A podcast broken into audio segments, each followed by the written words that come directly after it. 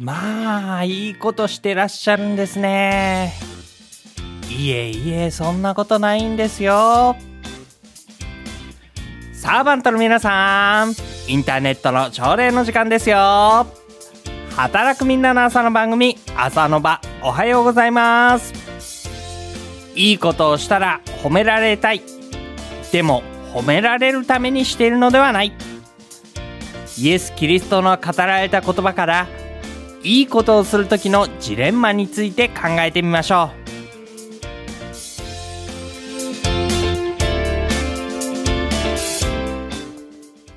2015年5月9日木曜日第574回目の放送お相手は中澤信之です。イエス・キリストが語られた言葉にこういう言葉があります。あなたは施しをするとき右の手のしていることを左の手に知られないようにしなさい。マタイの福音書6章の3節になります。どういう意味なんでしょうね。施しをする。これは貧しい人に分け与える。宗教的なそのしきたりの一つのことになっています。自分の持っているものを与えるというわけです。見返りを求めるずに、ただこの相手のために与える。この行為を施しと言います。で、その施しの行為というのは宗教的に尊いものとされていましたので、当時の権威者たち、指導者たち、金持ちたちは、多くの施しをすることによって自分たちが神に喜ばれていると考えていました。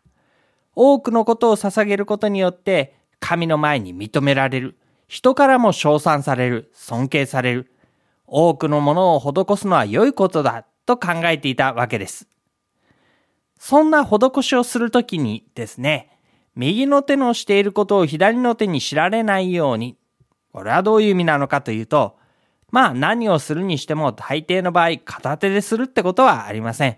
両手でそれをするわけなんですけれども、右の手がしようとしていることを左の手に知られないように、まあ、実際にはそんなことはできないわけですね。右の手と左手は連携し合ってやっているわけですから。でも、それくらい右の手と左手が分かれはないぐらいに、そのことを隠れたこととして行いなさい。ひっそりと人に目につくように、これ見よがしにするのではなくて、このことを、え、控えめな、見えない、わからないものとして、でも相手のためにしっかりと施すということをしなさいねというのがイエス・キリストの言葉でした。施しを人に見せるためにする偽善を戒めた教えになります。ただ私たちの中にはこう永遠のジレンマとも言うべきこの施し与えることについてのジレンマがありますね。どういうジレンマかというと、やっぱり私たちはなんだかんだ言って誰かに認められたいわけなんですよ。与えていることを、ああ、よく与えたね。あなたがしていることは分かっているよ。素晴らしいことだね。その報いはあるよ。と、やっぱ言ってほしいわけですよね。誰かしらに。で、自分がしたことを認められて、ああ、やっぱりこれはいいことなんだと思うからこそ、また与えようと思うわけです。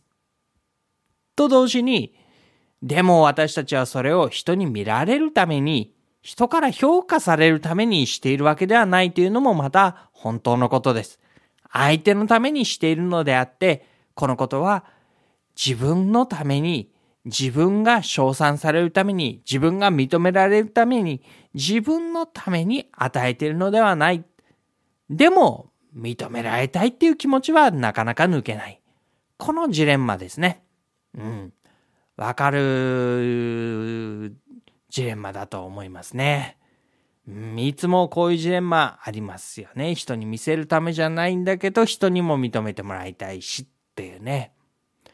で、このジレンマってどういうふうにして解消していくのかなというふうに思った時に、これはですね、施しっていうことが特別ではなくなることが一番ジレンマの解消につながるのかなと思います。つまりどういうことかというと、やっぱり与えてるっていう意識があるんですよね。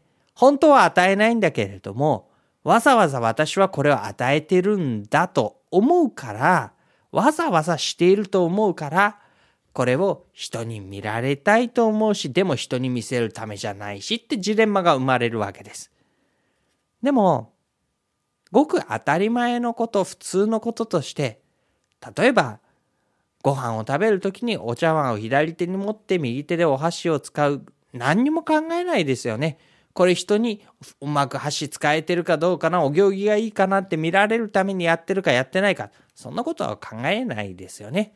左利きの方は左手でお箸を持って、え右手でお茶碗を持ち上げて、何にも考えないで普通にごく自然なこととしてしています。このごく普通の自然のこととしてすることができるというところに変な意識が働かなくて済むようになっていく秘訣があるわけです。ごく自然な特別なことではなくできるようになっていく。施しというものについても、人に親切にするということについても、いいことをするということについてもです。よく私たちは、あの、電車でね、席を譲るか譲らないかっていうようなね、そういう話をすることがあります。せっかく譲ってもそのことが受け入れられるかな、受け入れないか、なれないかな、周りの人はそれをどう見るかな、いろんなこと考えると、この席をむず、えー、譲るというのも譲らないというのも、なかなか一筋縄ではいかないなというふうな思いがありますね。でも、なん、なんて言うんでしょうね。自然に、譲るとも譲らないとも考えずに、さっぱっとするようなことであれば、別に私たちはそんな難しいこと考えなくていいわけですよね。どうぞ。あ、座りません。あ、ほんじゃあ私また座ってますから。言えばいいだけの話で。どうぞ。あ、座られて。あ、よかったです。私それ嬉しいです。まあ、それ以上それ以下もなくですよね。うん。そうなんです。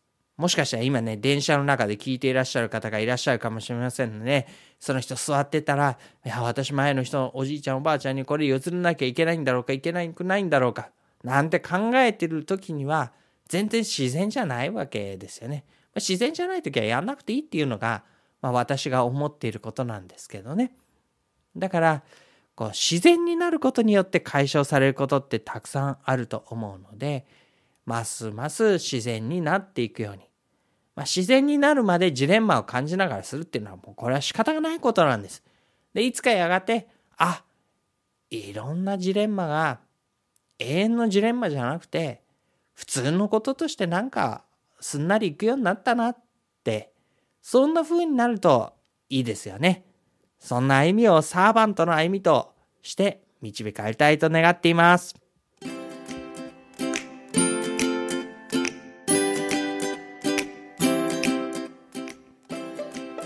朝の場は元気になれる話題、役に立つ人生の知恵、心に残る名言、格言などをお届けするサーバントリーダーのための朝礼番組です。番組で取り上げてほしい話題、知ってほしいエピソード、質問や感想などお寄せください。メールはのぶアットマーク牧師 .jp までブログにコメントをつけてくださっても OK です。働くみんなの朝の番組朝の場お相手は中澤信之でした。今日も一日いい一日でありますように。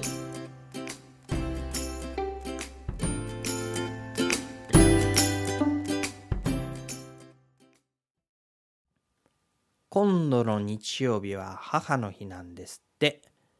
母の日ね。はっはっはって言ったら怒られるかな。